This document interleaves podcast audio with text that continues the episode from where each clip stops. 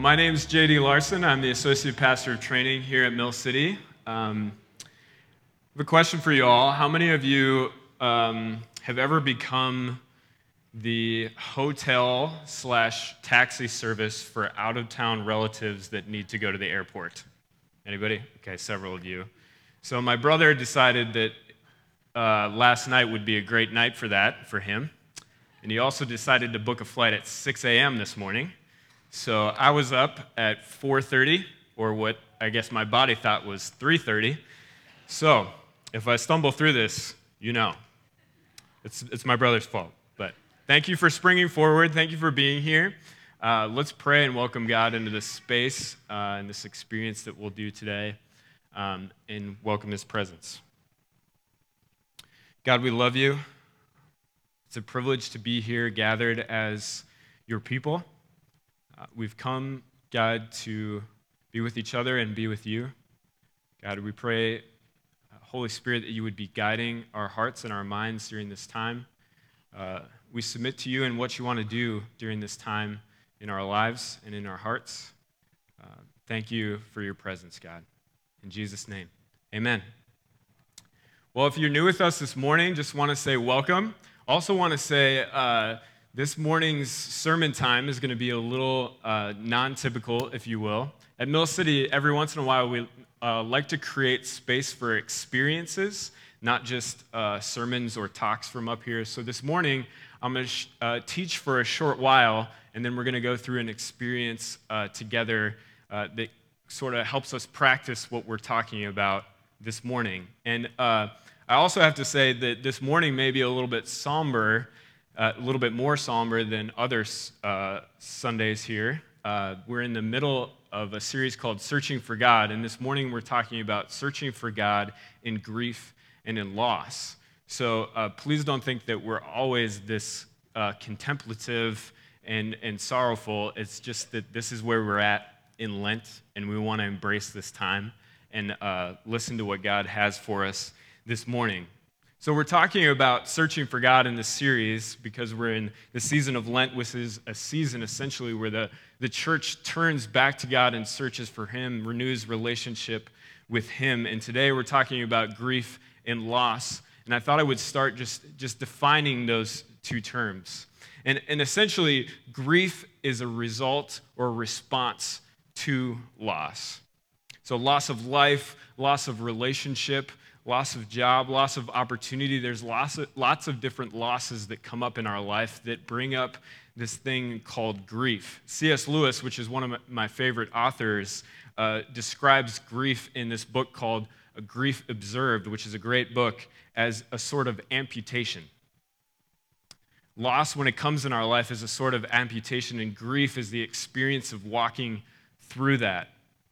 He's, he says that uh, describing uh, his experience after losing his wife.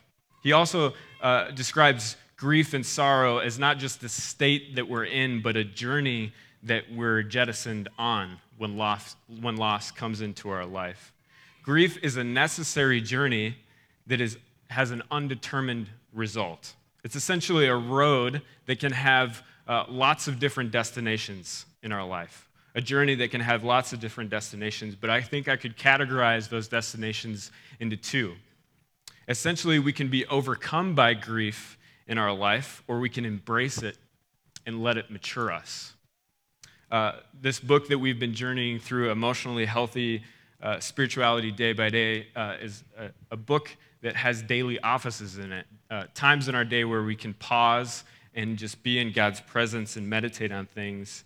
And uh, there is a quote from this week's reading that will come up uh, that I think captures the journey of grief well and also the d- two different destinations that can come up in it. This is a quote from Jerry Sittser. Sittser. Catastrophic loss, by definition, precludes recovery. It will transform us or destroy us, but it will never leave us the same. There is no going back to the past.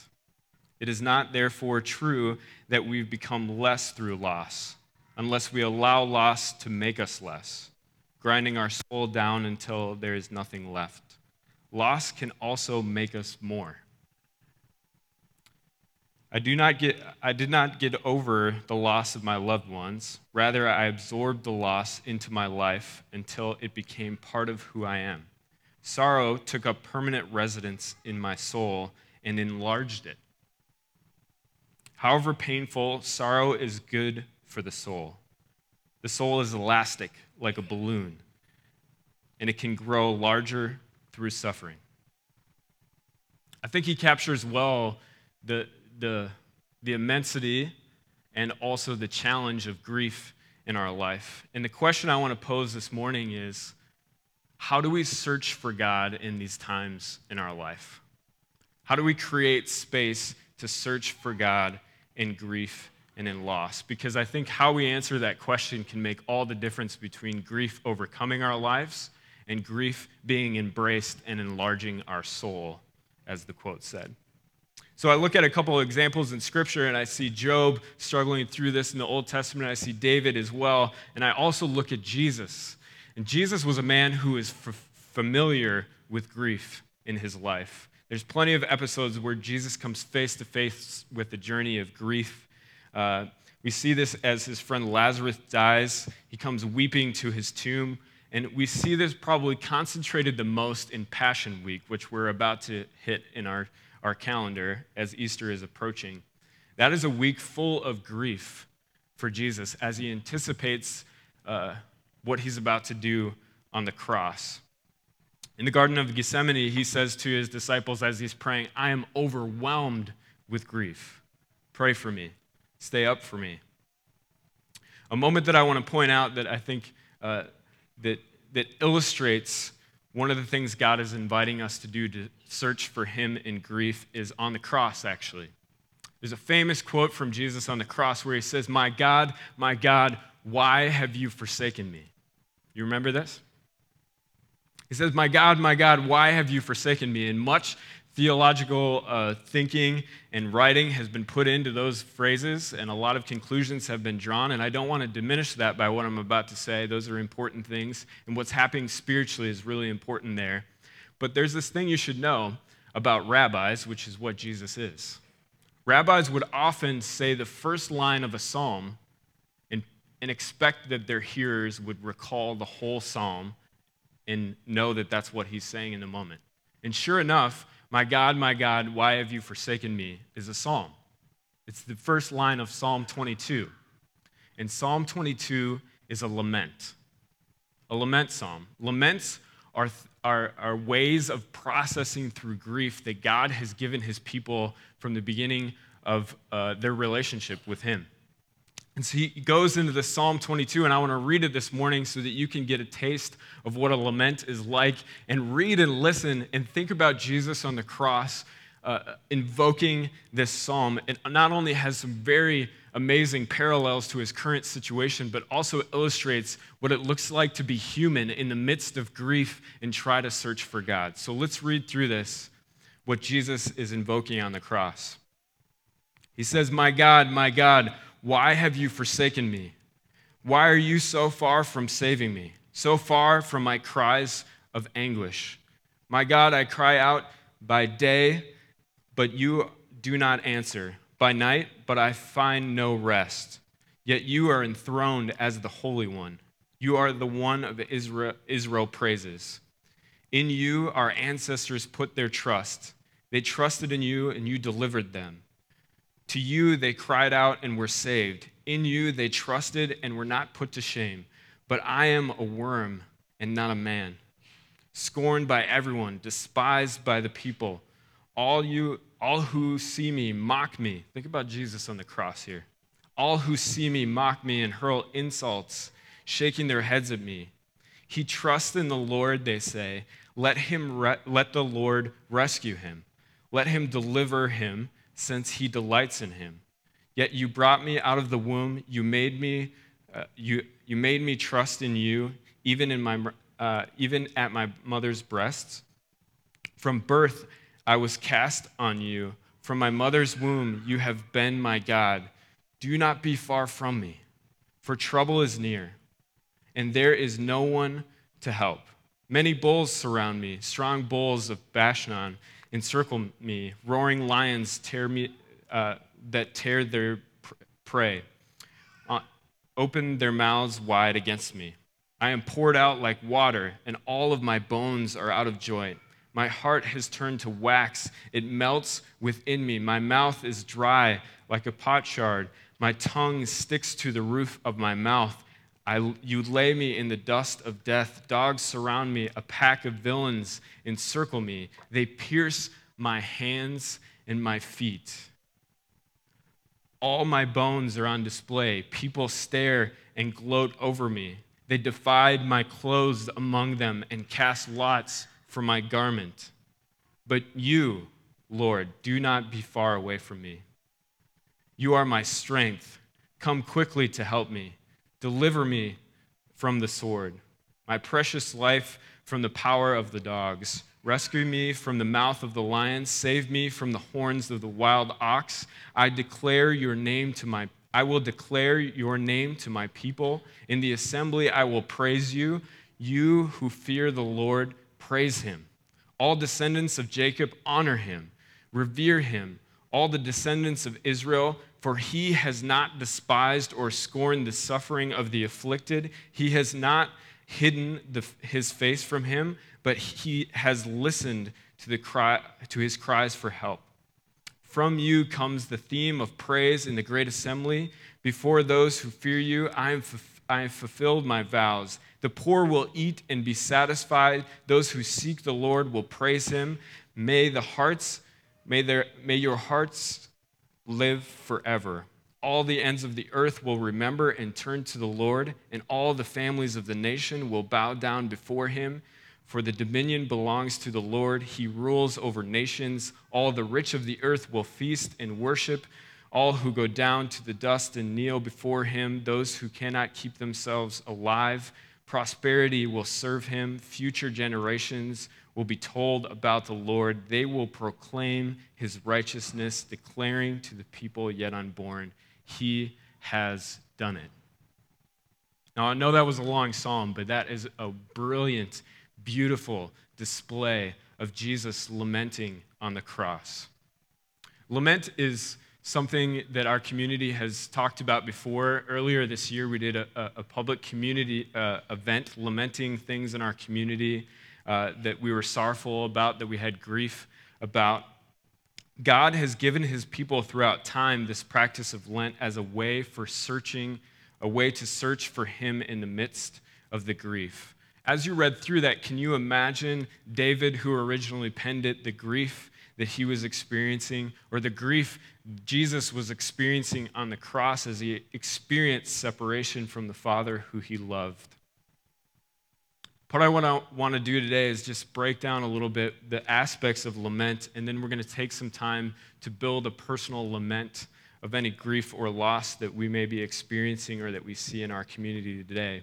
So let me real briefly go through the aspects of lament and point them out in this psalm. The first one uh, every lament starts with an address. I would call this a defining of the relationship. How many of you, at any point in your relationship with others, have had a DTR or define the relationship? I've had those before, they've been tense at points. Uh, the crucial question here is where are you, God, and who is God to you? So there's this real authentic expression of how one feels in relationship with God in the address. So, my God, my God, why have you forsaken me is an expression of how that individual feels in relation to God. So it starts with an address. The second piece is a description. A description. I call this section, Let's Be Real.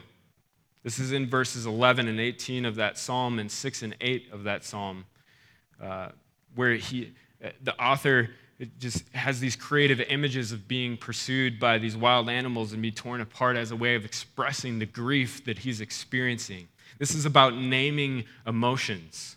This is about if your right brain creatively expressing your emotions, if your left brain just clearly stating how you feel, or some variation of both. I'm scared. I'm angry. I feel hurt.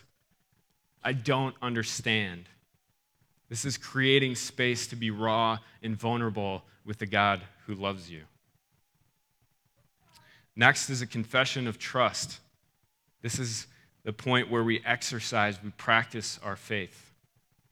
In verse 3 and 5, it quickly turns here in the psalm where it says, Generations have trusted you. This is where the author is looking beyond his, his or her current circumstance and trusting in God's faithfulness outside of the pain they may be experiencing, outside of the current circumstances, and trusting then in God and offering trust. This is what it means to cultivate a covenant relationship with God that's built not on current circumstantial feelings, but on long term faithfulness of God. This is how we practice faith in God. Then we have a petition.